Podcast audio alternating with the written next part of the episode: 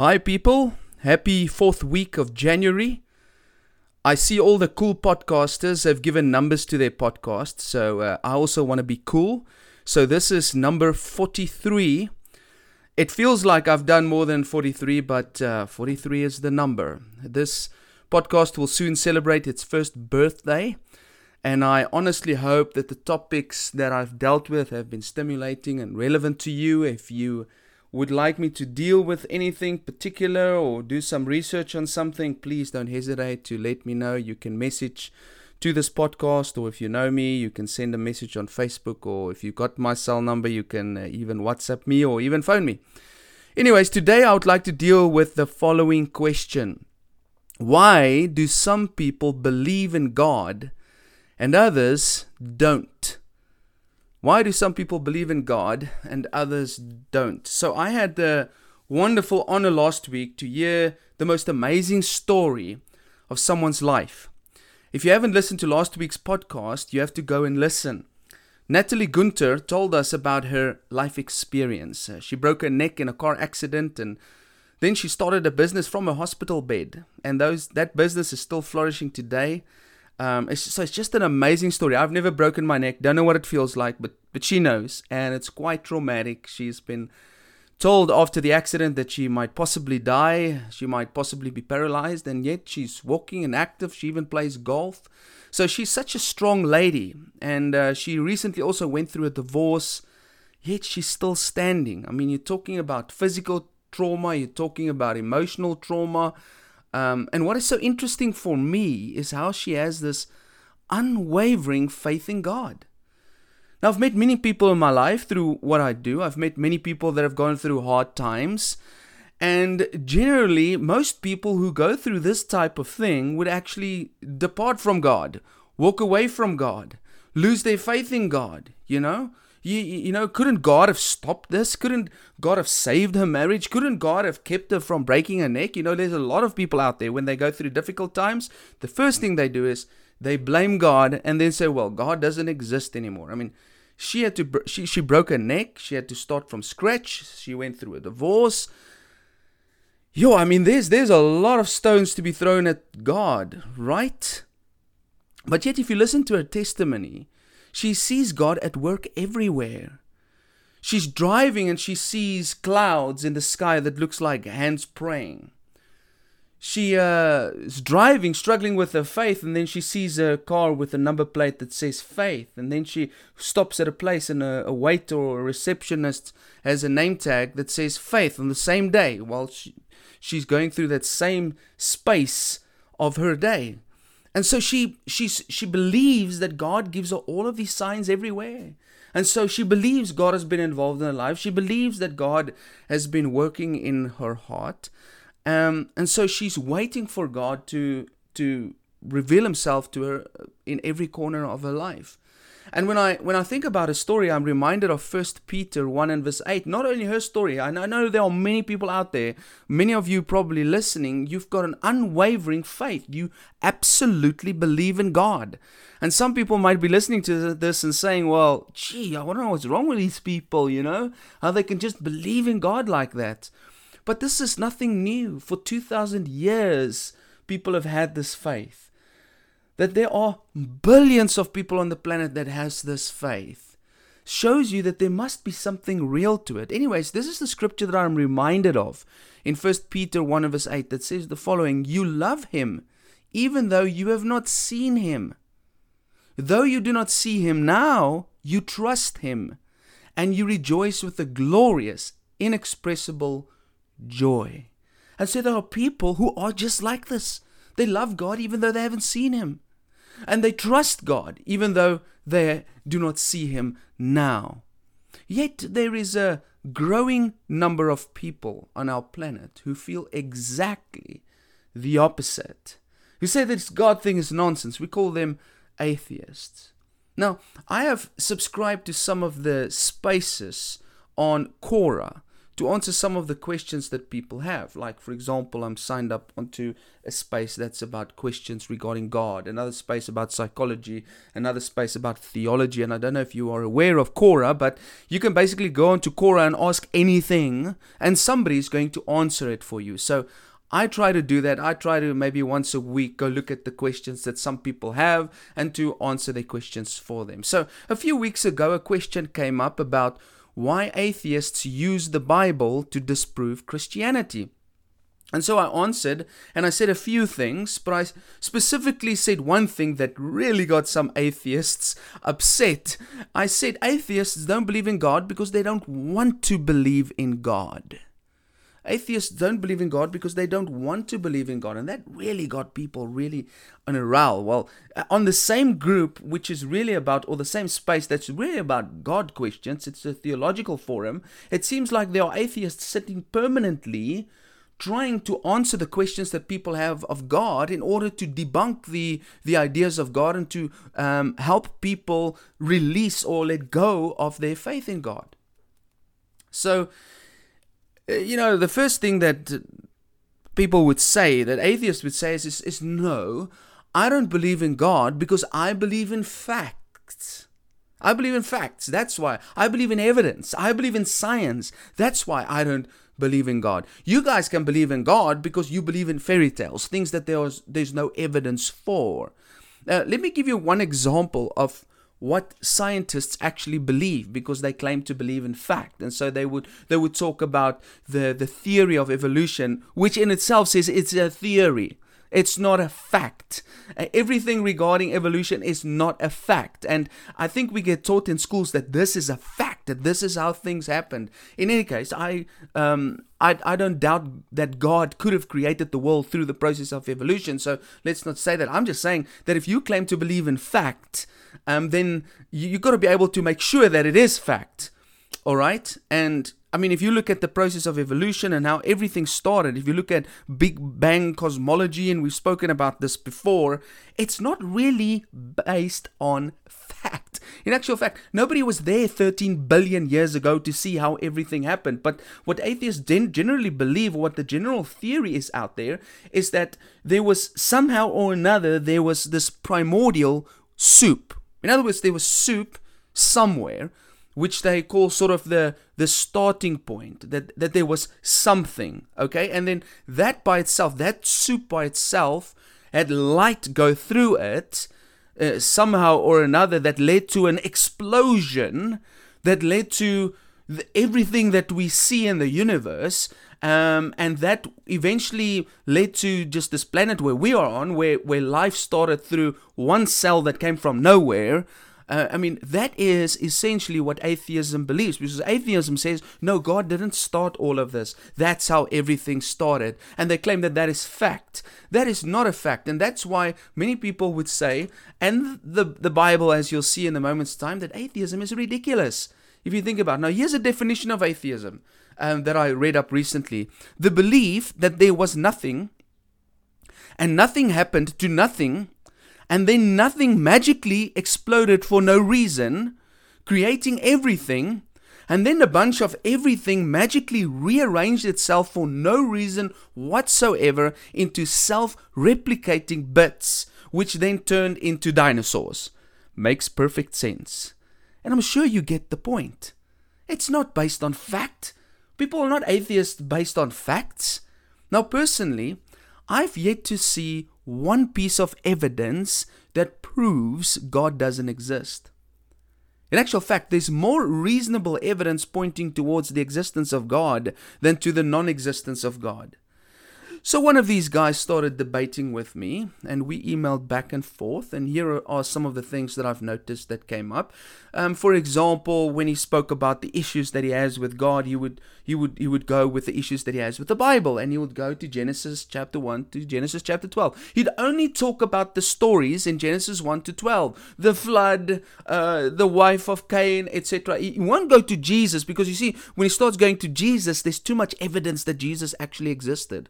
Okay, there's too many eyewitnesses. So what, what atheists like to do is they like to go to that those difficult texts in the Bible, those texts that even Christians struggle to understand or wrap their heads around. But even, even though it's difficult to wrap our heads around the, some of those stories, it's very, um, there are reasonable answers for them. Like one of the first things that he brought up was this thing of um, who was Cain's wife? Because obviously Cain's mom and dad was Adam and Eve. So where did where did Cain get a get a wife? So in any ways, uh, Jewish history says that Adam and Eve had many more children, more than twenty. Although it's not recorded in the Bible, that doesn't mean that they didn't exist.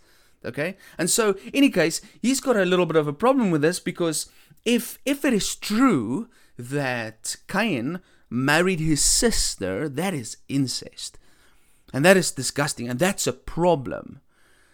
And I, I thought about that for a while, and yes, of course, that, that doesn't sit so well with, with me, and I've got other answers for that, but I just want to make a point in line with this podcast.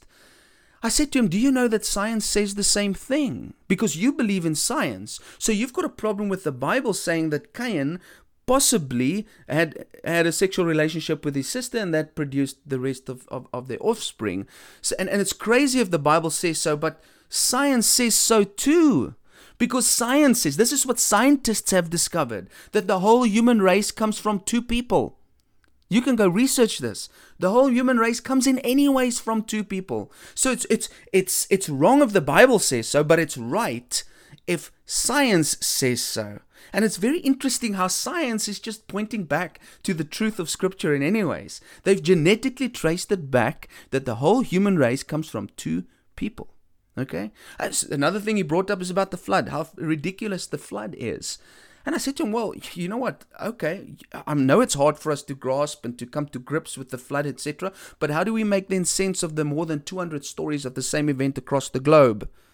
Okay, how do we make sense of that? Are you saying that all the two hundred other two hundred stories, in actual fact, the Epic of Gilgamesh, as I've said before, is one of the oldest flood stories, in the. it's one of the oldest pieces of writings in the world. Okay, and it's a flood story. So you reject the Bible, but how are you going to reject the Epic of Gilgamesh and all the other more than two hundred stories across the world of this massive flood?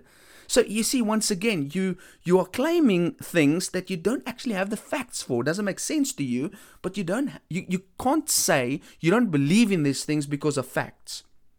Another thing that he brought up is about, about how, how can eight people six thousand years ago have enough children so that it could populate the earth up to the point that it is now. And so I went and I did some little bit of research, and I didn't do the calculation because it must be one intense bit of, of study. Um, in terms of global population, um, it's actually quite interesting. Do you know that the global population grows by one point one percent per year? Now I want you to think about this. And this is not my facts. This doesn't come from the Bible. This is coming from people who research um, population growth. Okay, in the year eighteen hundred, there were one billion people on the earth. Today, there are seven point eight billion people. Just think about it. In two hundred years, the world population has increased by six point eight billion. Now, if you go and you go work that back into time, it could very well be that six thousand years ago, there were probably just about eight people. Okay? So once again, you can't make statements that you cannot back up with fact. Um, so the other thing that he brought up is this, this idea of the age of the earth, that the earth is thirteen billion years old.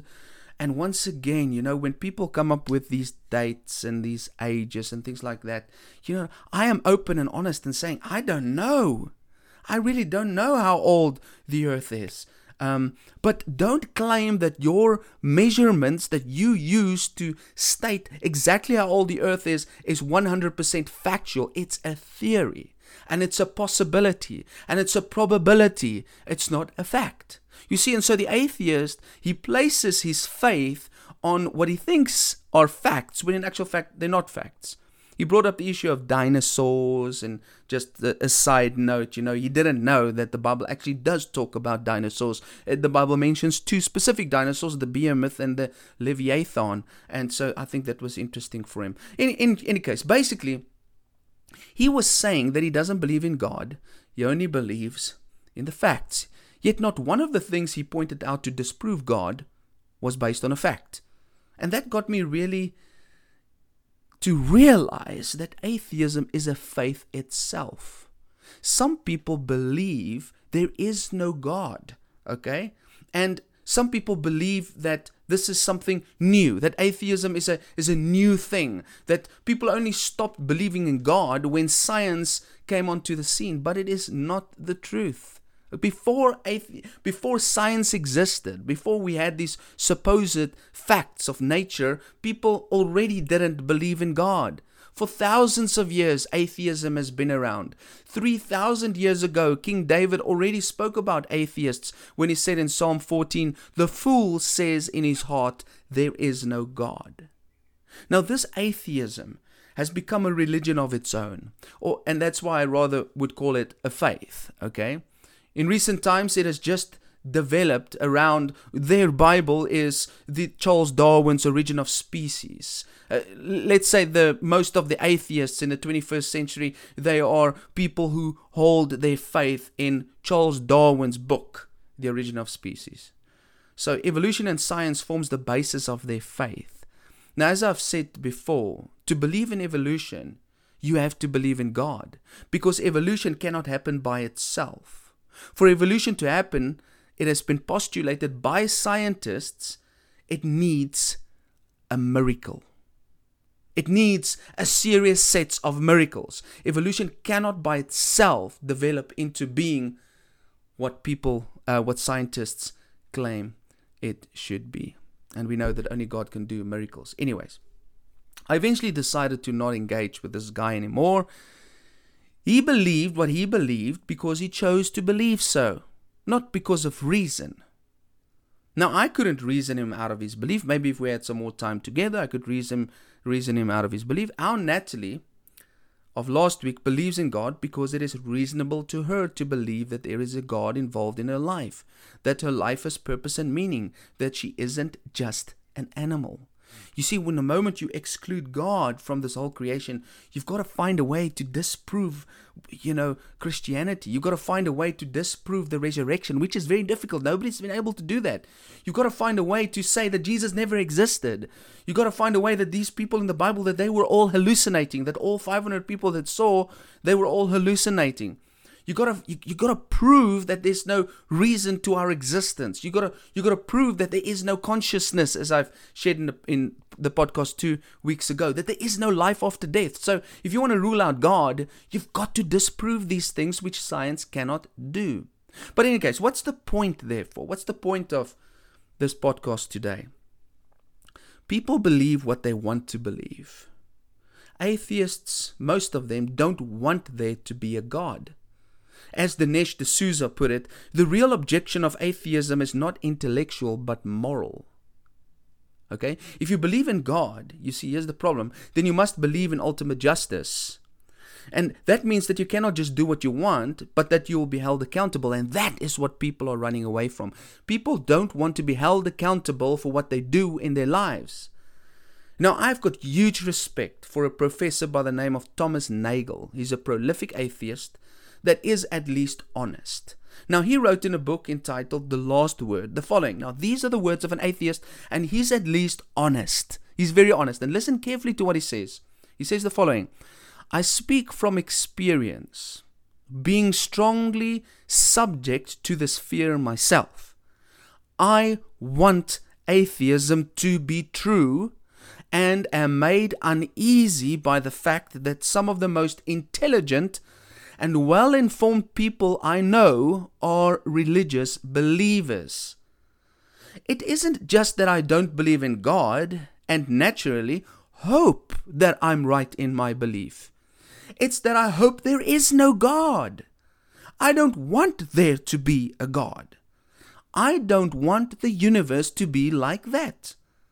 My guess is that this cosmic authority problem is not a rare condition, and that it is responsible for much of the scientism and reductionism of our time, One of the tendencies it supports is the ludicrous overuse of evolutionary biology to explain everything about human life, including everything about the human mind.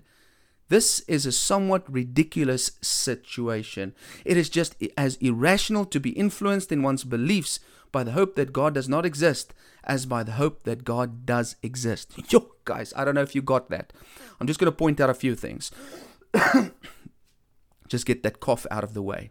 So let's let's look at what he says here. First of all, he says, I want atheism to be true. What does that tell you? It's, he wants it to be true. That's why he chooses it. He doesn't choose it based on fact. Okay? And he says he feels uncomfortable that intelligent people actually do believe. Okay? So he doesn't know what to do about that. And then he says, um, he says, I hope that I'm right in my belief. In other words, he doesn't know if he's right, but he hopes that he is. He's got hope in the fact that that that his faith is is correct. That's interesting. So it's not based on evidence. Okay? He says, I hope there is no God. He says, I don't want there to be a God. I wonder why. Why don't you want there to be a God? Okay? Because he, he calls it later on a cosmic authority. That's the problem. You see, because the moment you claim that there is a God, it means that there's an authority over you that's going to hold you accountable. In other words, you can't just do what you want. You've been created with a purpose. And when you rebel against that purpose, you rebel against the Creator. And then he himself, he calls um, this evolutionary biology, he says, it's, it's actually crazy to think that that explains everything about life, because it cannot explain the human mind. Okay, and he says it's a somewhat ridiculous situation. He's he's in essence saying, okay, he's saying to believe, if, if you're an atheist and you think it's ridiculous for people to believe in God, if you're actually rational, it's equally ridiculous for you to believe that there is no God. So, I thought I'll just put that in there because I think it's time for us to settle this. In the in the West, atheism is growing.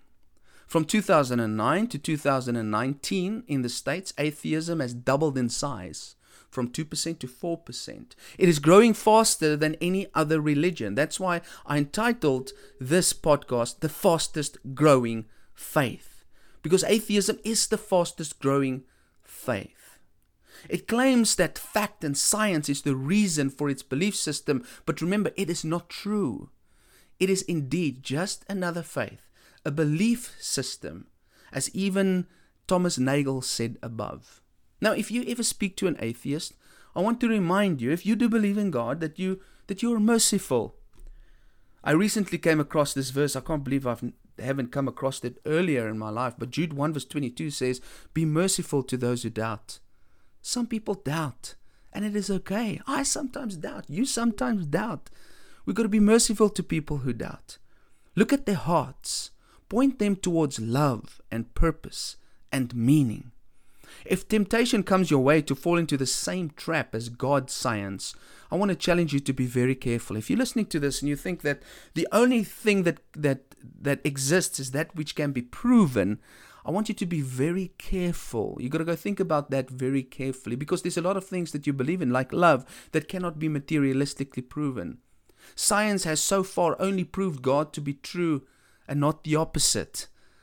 Science has so far only affirmed what the Bible has been saying for the last two thousand years, the New Testament, for the last three, three and a half, four thousand years in the Old Testament.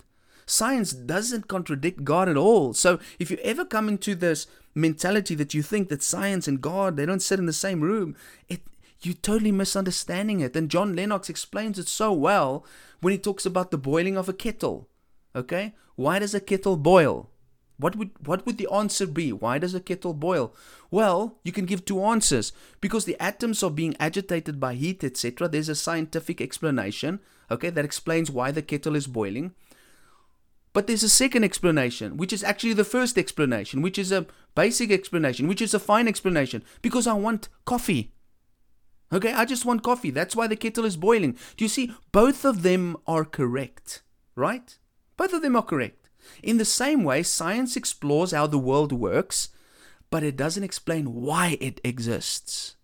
Science might explain our biology about how our bodies work, but it cannot explain why our bodies exist. And so they they deal with two different questions. So don't ever let science keep you away from God. If you believe in God, great. Believe it like a child. And don't fret or fear. Hebrews eleven verse one says, faith is being sure of what we hope for and certain of what we do not see. And this is what Thomas Nagel has. It's exactly the same thing that Thomas Nagel has. He's got faith in no God. We've got faith in a God. And that is the type of faith that you and I need to have. I, I want to leave you with a final text from the book of Job, which is quite interesting. You know, people are traveling the world to and reading and studying, trying to find out whether God exists or not. But Job had something interesting to say about that in chapter twelve, verse seven to nine. He says the following, but ask the animals, and they will teach you. Or the birds in the sky, and they will tell you. Or speak to the earth, and it will teach you. Or let the fish in the sea inform you.